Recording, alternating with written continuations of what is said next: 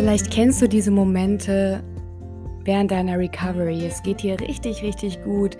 Du bist richtig im Flow, du empfindest Freude und hast so kurze Gedanken wie, wow, ich weiß jetzt, wofür ich diesen Weg auf mich genommen habe. Ich bin angekommen. Es geht mir richtig gut. Und am nächsten Tag hast du einen Essanfall. Du machst dich fertig und sagst, wie kann das sein? Mir ging es doch so gut, alles war gut. Warum, warum jetzt dieser Rückfall? Warum gehe ich jetzt diesen Weg, obwohl ich doch gespürt habe, was auf der anderen Seite wartet oder was das Leben noch für mich bereithält? Oder du stehst ganz am Anfang deiner Recovery und überlegst, warum soll ich überhaupt loslaufen? Ich habe doch meine Essstörung. Die ist doch immer für mich da. Mein Leben ist sicher. Was ist, was ist denn, wenn ich, wenn ich die Essstörung nicht mehr habe? Wer bin ich da überhaupt? Warum sollte ich dieses Risiko eingehen? Ist es nicht hier viel besser, wo ich genau weiß, was mich erwartet? Und das sind sicherlich Gedanken, die für Angehörige super schwer zu ertragen sind und für Außenstehende auch nicht zu verstehen sind. Und ich möchte dir heute in dieser Podcast-Folge erklären, woher das kommt. Warum macht dir Freude Angst? Warum hast du Angst vor deiner Heilung? Was steckt dahinter? Hallo, hallo. Ich habe super intensive Wochen hinter mir. Am 23. März war ich in Mainz zu der tollen Filmveranstaltung aus dem Rahmen fallen und durfte die Veranstaltung und die anschließende Fachdiskussion und den offenen Austausch mit dem Publikum und den ExpertInnen von der Universitätsmedizin Mainz und dem WAG e.V. aus Hamburg moderieren. Es war ein wundervoller Abend der mir die Welt bedeutet hat und der mir wieder gezeigt hat, warum ich das mache, was ich hier mache. Wir konnten ganz viele Menschen berühren. Ich habe tolle Gespräche geführt und bin komplett emotional aufgeladen aus diesem Tag gegangen und habe noch zwei Tage danach mich komplett geflasht gefühlt. Ich war froh, dass meine Mutter und Freundinnen mit dabei waren und bin mir ganz, ganz sicher, dass wir weitere solche Projekte auf die Beine stellen, weil es so wichtig ist, über Essstörungen aufzuklären, insbesondere auch über Binge-Eating, die geheime Essstörung, um mit den ganzen Stigmata aufzuräumen, die rund um das Thema kursieren. Ich kann in diesem Rahmen nochmal ganz dringend den Film aus dem Rahmen fallen von Wage e.V empfehlen. Er ist zwar aktuell noch nicht online verfügbar, das wird sich aber in den nächsten Wochen ändern. Dann werde ich hier auch nochmal darüber informieren. Dann kann man den auch für einen kleinen Preis erwerben. Und ich kann nur sagen, der Film lohnt sich.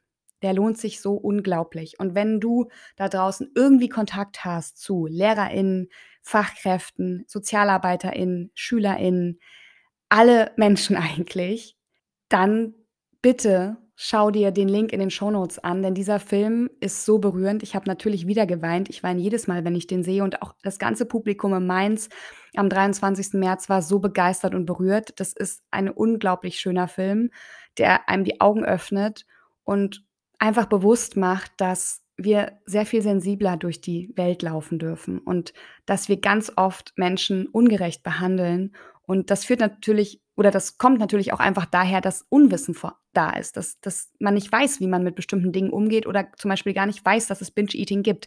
Aber wie soll dann ein vernünftiger Umgang mit dieser Krankheit gelingen? Wie soll dann Heilung gelingen? Deswegen der Film aus dem Rahmen fallen von Wage e.V. Ich lege ihn euch dringend ans Herz. Natürlich auch, wenn ihr betroffen seid. Ein wunderschöner Film, der Mut macht. Ich kann nur sagen, großartiges Team von Waage, das diesen Film auf die Beine gestellt hat. Und ich ermutige euch wirklich, euch den Film anzuschauen, darüber zu erzählen. Eine Freundin von mir zum Beispiel hat gesagt, sie hat gesagt, okay, sie erzählt auf jeden Fall drei weiteren Personen von diesem Film, weil so funktioniert ja der Netzwerkeffekt, also oder Schneeballprinzip, weitererzählen, darüber sprechen, um Vorurteile abzubauen. Bitte, bitte, bitte, denkt mal drüber nach, wem ihr aus eurem Umfeld von diesem tollen Film erzählen könnt. Die heutige Folge wird hyperpersönlich. Sie hat auch mit meinen letzten zwei Wochen zu tun. Es geht um das Thema Heilung und warum Heilung Angst macht. Und ich freue mich, wenn du dich darauf einlässt.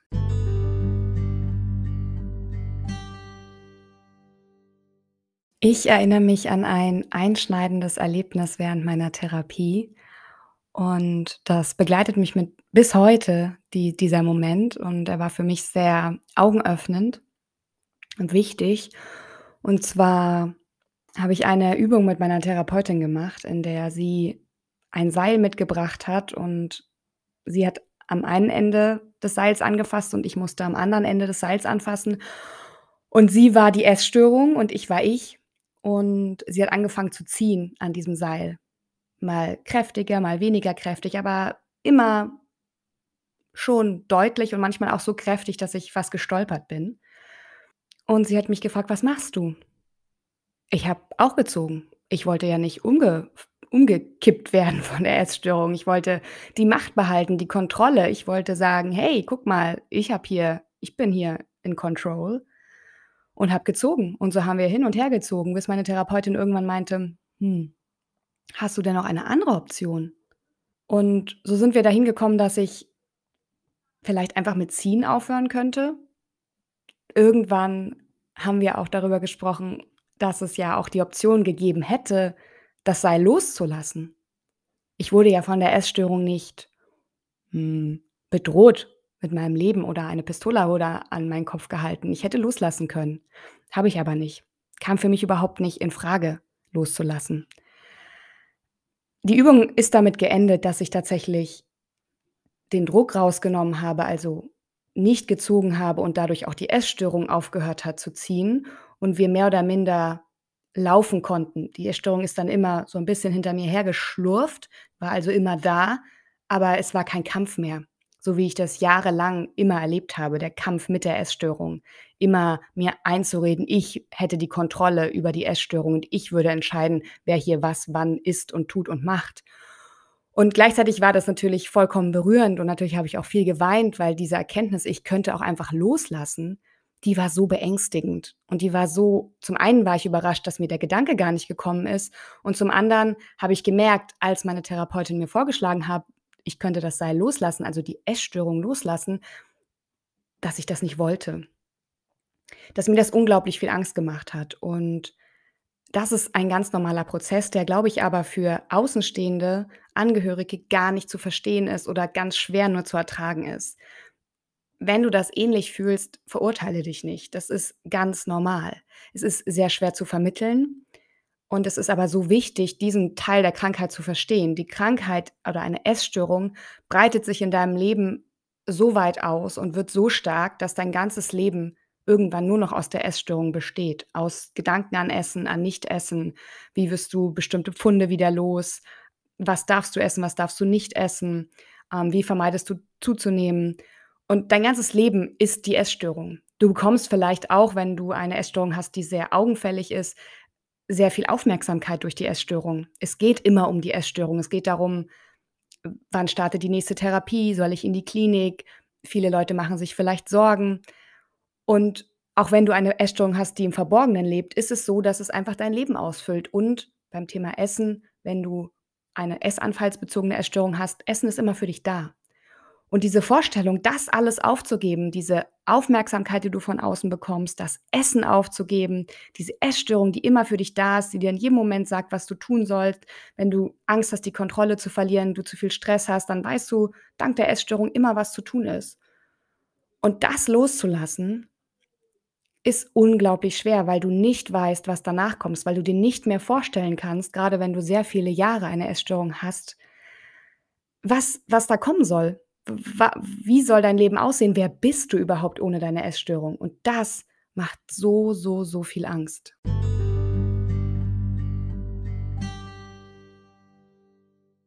Auch ich habe mich in letzter Zeit gefragt, warum ich immer wieder Essanfälle habe. Ich bin schon mehrere Jahre auf meinem Heilungsweg und mitten in meiner Recovery und sehe mich auch als geheilt. Ich habe keine Bulimie mehr.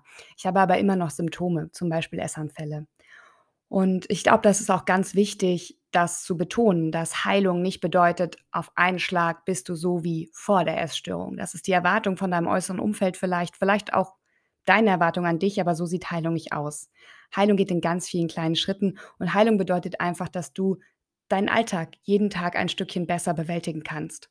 Und es gibt immer wieder Rückfälle. Und ich wollte verstehen, wie kommt es, dass ich immer wieder Essanfälle habe? Und, ähm, vor allen Dingen, weil ich gemerkt habe, dass ich auch Essanfälle habe, wenn es mir gut geht. Früher dachte ich immer, es geht ich habe Essanfälle nur, wenn es besonders schwierige Emotionen sind, die ich zu händeln habe und wusste, ich benutze Essanfälle als Stressreduktion und um meine Anspannung runterzubekommen und benutze das auch aktuell oder immer wieder durchaus bewusst, weil es einfach ein sehr gewohnter Mechanismus ist. Ich habe aber nicht mehr Essanfälle in dem Maß, dass ich die Kontrolle verliere. Natürlich möchte ich trotzdem meinen Körper nicht so verletzen, weil es ist eine extreme Verletzung der Gesundheit und des Körpers. Und so habe ich versucht zu verstehen, was ist denn los? Weil ja, ich verstehe, Stress und Anspannung möchte ich reduzieren, macht Sinn auf den ersten Blick. Kurzfristig bin ich dadurch entlastet. Es gibt mir Sicherheit. Ich denke, ich mache es mir dadurch leichter.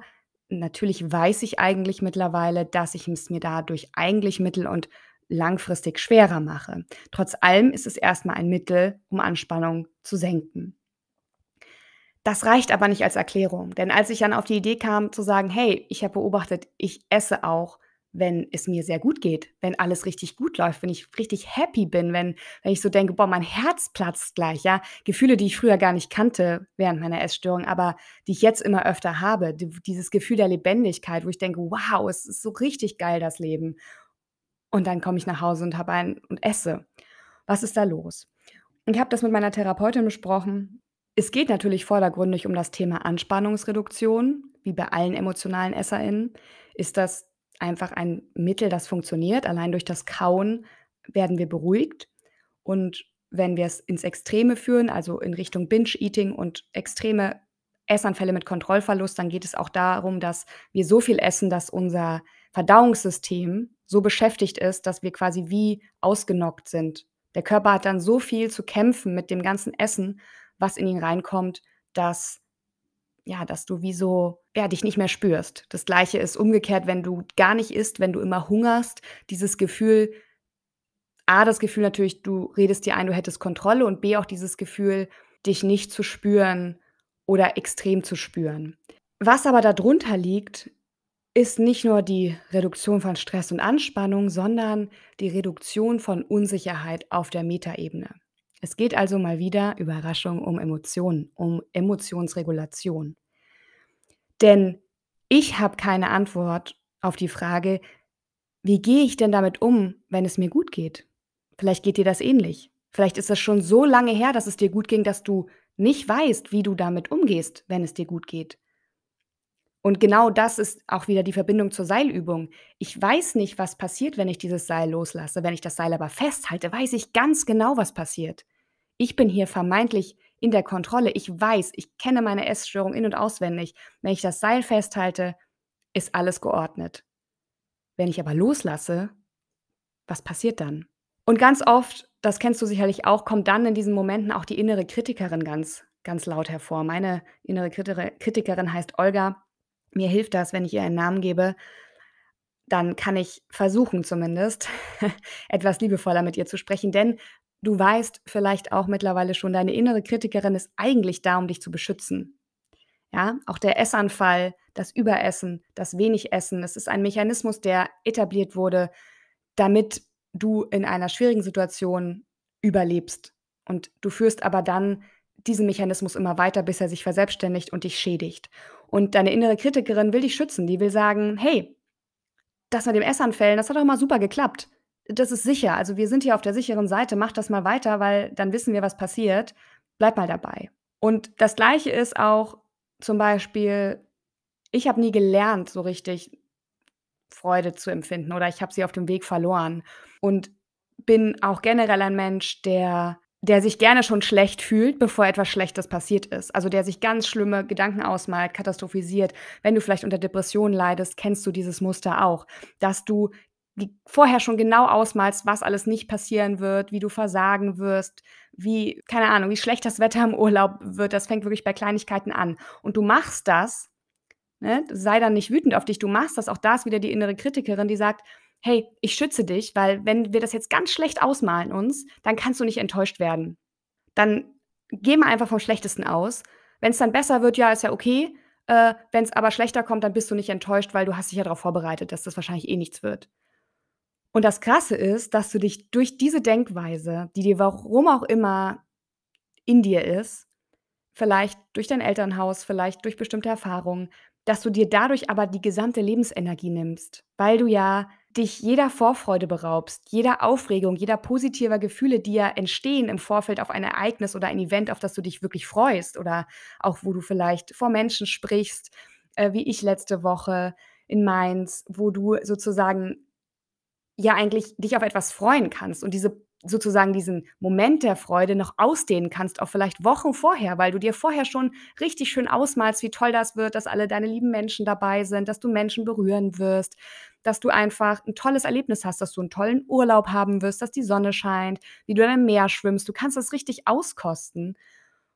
Und wenn du das nicht machst, sondern im Gegenteil dir alles schwarz malst, dann beraubst du dich dieser wundervollen Gefühle. Weil, hey, selbst wenn du dir das alles toll ausmalst und es im Urlaub dann nicht ganz so toll wird, ja, hattest du wenigstens die drei Wochen davor, wo du dich richtig gefreut hast. Da kommen wir so ein bisschen zu dem Knackpunkt der Emotion Freude und wieder dem Thema Emotionsregulation. Warum esse ich jetzt auch, wenn ich Freude empfinde? Weil die primäre Emotion ist zwar Freude. Ich bin gerade richtig happy, ich habe tolle Sachen erlebt, ich fühle mich bestätigt, ich habe gerade Spaß am Leben, aber die sekundäre Emotion, die ist Angst. Das ist pure Angst. Die sekundäre Emotion aus der Vergangenheit, die kommt hoch und mischt sich mit der Freude. Und dann merkst du plötzlich eine große Unsicherheit und merkst, okay, irgendwas stimmt hier nicht, mir geht's gut. Warte, wo liegt der Fehler? Mir geht's gut. Nee, das kann nicht sein. Und was dann zum Beispiel passieren kann, ist, dass du anfängst zu sagen, okay, ich muss mich jetzt rückversichern. Also am besten rufe ich jetzt mal direkt jemanden an und erzähle ihm, was Tolles passiert ist. Ich möchte, oder ganz typisch heutzutage auf Social Media, ich muss auf Social Media direkt irgendwie teilen, was ich jetzt Tolles erlebt habe, damit ich dann Feedback bekomme. Dass ich sozusagen bestätigt bekomme von außen, okay, dass du dich jetzt freust, ist in Ordnung. Du bist berechtigt, Freude zu empfinden, du darfst dich freuen. Das heißt, du neigst zum Beispiel dazu, dann zu sagen, ich muss immer direkt Leute anrufen oder mich direkt mit Menschen treffen. Oder beim Thema Essstörungen, ganz typischer Mechanismus, ich muss mich auf die Waage stellen. Denn ich muss mich jetzt einmal rückversichern, ob meine Freude berechtigt ist. Darf ich mich überhaupt freuen? Oder habe ich vielleicht zugenommen? Oder passt das Gewicht nicht zu meinem Gefühl? Das ist ja letztendlich der Mechanismus vom sich wiegen. Man möchte abgleichen, wie man sich fühlen darf. So paradox das klingt. Also der Impuls zu sagen, wow, ich fühle mich jetzt so toll, da kann irgendwas nicht stimmen, ich stelle mich jetzt mal auf die Waage. Und eigentlich kannst du in dem Moment schon nur verlieren, weil entweder du wiegst mehr, als du denkst und ziehst, lässt dich dann vielleicht runterziehen in so einen Strudel aus Selbstvorwürfen und guck mal, wusste ich doch, irgendwas stimmt hier nicht, ich darf mich gar nicht freuen, ich wiege zu viel. Oder wenn du in Anführungszeichen okay bist mit deinem Gewicht auf der Waage, dass du dann wiederum in dem Moment deine Essstörung fütterst und sagst, guck mal, ja, okay, sehr gut. Also mein Gefühl muss ich immer einmal abgleichen mit meinem Gewicht. Das hat jetzt gepasst. Okay, ich darf mich freuen. Da muss ich jetzt aber auch wieder aufpassen. Ne? Ich muss jetzt auch wieder aufpassen, dass ich mein Gewicht halte, weil sonst geht das hier wieder bergab. Und schon hat sich die Essstörung durch ein Hintertürchen wieder in dein Leben geschlichen.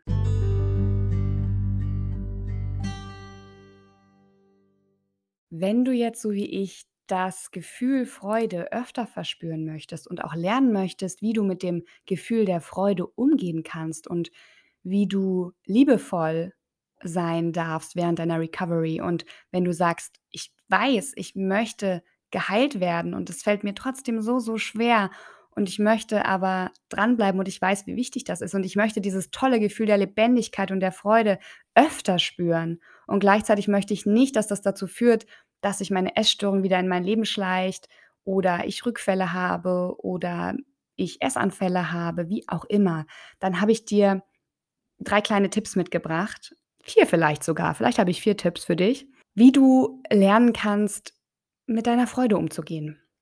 Eine Idee ist zum Beispiel, nimm eine Sprachnachricht an dich selber auf mit dem Titel Mir darf es gut gehen. Und da sprichst du in einem Moment, wo es dir wirklich gut geht, wo du gerade wirklich gesettelt bist, wo du sagst, ne, ich bin mit mir im Reinen. Vielleicht auch wenn du in Therapie bist, gemeinsam mit deiner Therapeutin könntest du überlegen, wie könntest du diesen Text für die Sprachnachricht formulieren, wenn dir das alleine noch sehr schwer fällt und du sagst ja, ich habe keine liebevollen Worte und was ist Freude überhaupt? Aber dass du einen eine schöne Sprachnachricht für dich aufnimmst, die du dir anhören kannst, wenn du wieder Freude empfindest und du merkst, oh, da kommt aber gleichzeitig so ein Gefühl von Angst und Unsicherheit, dass du dir dann direkt die Sprachnachricht anhören kannst oder das Sprachmemo und direkt dich daran selber erinnerst, mir darf es gut gehen. Mir darf es gut gehen und ich darf diese Emotion der Freude voll auskosten und ich darf darauf vertrauen, dass die Freude in meinem Leben bleibt. Und selbst wenn die Freude mal wieder verschwindet, dann kommt sie auch wieder mit großer Sicherheit. Und Freude macht dich lebendig.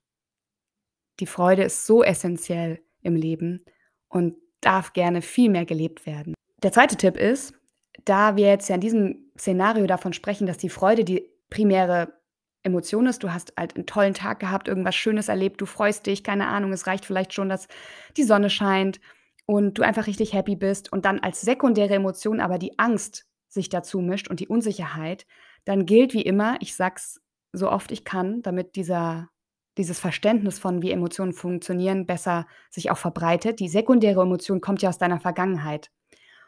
Und das heißt, immer wenn sekundäre Emotionen im Spiel sind und du eine solche identifiziert hast, dann darfst du dich und musst du dich entgegengesetzt zu deinem Handlungsimpuls verhalten, damit du deinem Gehirn beibringst, das ist jetzt gerade nicht mehr Tatsache. Das ist jetzt gerade irgendwie eine Show aus der Vergangenheit, aber jetzt, im Hier und Jetzt, kann ich mich ganz anders verhalten als damals. Und das mache ich auch, weil dann das Gehirn lernt, aha, beim nächsten Mal muss ich gar nicht mehr so viel Angst haben. Das heißt, du willst also dich entgegengesetzt verhalten. Und in dem Fall könnte das sein, wenn du jetzt jemand bist, der in Situationen von Freude immer dazu neigt, sofort jemanden anzurufen, auf Instagram irgendwas zu posten, direkt irgendwie sich mitteilen will. Wenn du dich also rückversichern möchtest, dann mache das ab sofort aktiv nicht mehr. Ich weiß, das klingt jetzt vielleicht erstmal hart, weil du denkst, ja, aber es ist ja auch voll schön, Freude zu teilen. Das potenziert die Freude noch. Und das stimmt ja auch. Es ist unglaublich schön, Freude zu teilen. Da bin ich voll bei dir. Nur wenn du ein Muster erkennst, das dir zeigt, dass du eigentlich immer um Erlaubnis für Freude fragst oder dich rückversichern musst und diese Unsicherheit damit fütterst, ist es in dem Fall besser, einfach mal zu sagen, ich rufe jetzt niemanden an. Ich teile dieses freudige Erlebnis mit niemandem. Ich steige auch nicht auf die Waage oder hole jetzt auch nicht meine Jeans von vor vier Jahren raus und gucke, ob ich reinpasse, sondern ich feiere mit mir selbst. Ich zelebriere die Freude mit mir selbst. Ja, und da kommen wir natürlich direkt zu dem nächsten Punkt, nämlich jetzt sagst du ja, haha, die Freude mit mir selbst zelebrieren, wie soll das denn funktionieren? Du darfst dir gerne überlegen, was könnte denn das Gefühl der Freude verstärken? Also anstatt jetzt jemanden anzurufen, und das bestätigt zu wissen, was könnte dein Gefühl noch stärken? Was, was ist eine Belohnung oder noch besser, wie kannst du mit dir selber feiern? Wie kannst du dieses Gefühl der Freude, was ja so genial ist, wo dein ganzes Herz explodiert, so ist es bei mir zumindest, wie kannst du das noch mehr auskosten? Wie könntest du feiern? Was fühlt sich für dich wie Feiern an? Außer Essen. Und mach da einfach mal eine Liste die du auch immer am besten auf dem Handy hast, die du immer erweitern kannst, wenn dir plötzlich was einfällt, weil ich weiß, es ist ja nicht so, dass es dir leicht fallen würde, jetzt eine Liste mit zehn Bullet Points zu machen, sondern du stehst ja da mit einem großen Fragezeichen im Kopf und sagst ja gerade so, was redet sie denn da? Keine Ahnung, wie ich die Freude feiern soll. Aber vielleicht hast du eine winzige kleine erste Idee und wenn da am Anfang nur eine Sache draufsteht oder drei Sachen, das reicht vollkommen, das ist in Ordnung. Nähere dich da einfach langsam an. Und immer wenn dir was einfällt, dann ergänze das auf der Liste. Und frage vielleicht auch, wenn dir gar kein Gedanke kommt, einfach mal andere Menschen. Sag mal, wie feierst du eigentlich Erfolge, wenn es dir gut geht? Oder wie feierst du, dass es dir gut geht?